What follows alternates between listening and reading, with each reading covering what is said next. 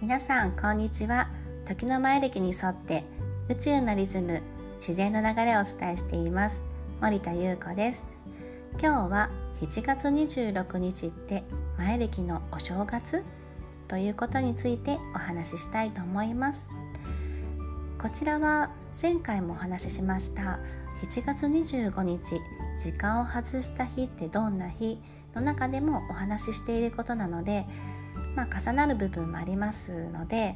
まあ、今日はおさらいの気持ちで聞いていただけたら嬉しいです。えー、マヤ暦というものは実は古代マヤ文明の時代のマヤ暦のことではなく13の月の暦のことを表しているんですね。でこの13の月の暦の流れというものは、えー、皆さんもインプットされていますでしょうか？28日間を1ヶ月と考えて13ヶ月間続いてプラス1日で合計365日を表している暦なんですね。でこちらの最後のプラス1日の日が毎年7月25日そして、えー、新しい始まりの時期が毎年7月26日なので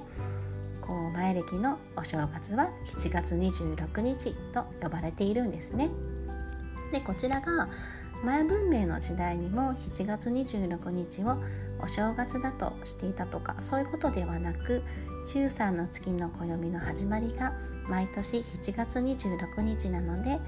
えー、7月26日をお正月と呼んでいるんですね。で私たちの始まりっていうのは毎年毎年1月1日からお正月というものが始まりますよね。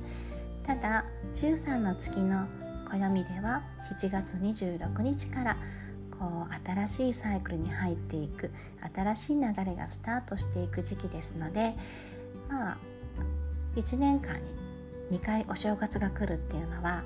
こうなんだかこう気持ちがワクワクしてくるような楽しい気持ちにもなることだと思いますので是非そんな新たな、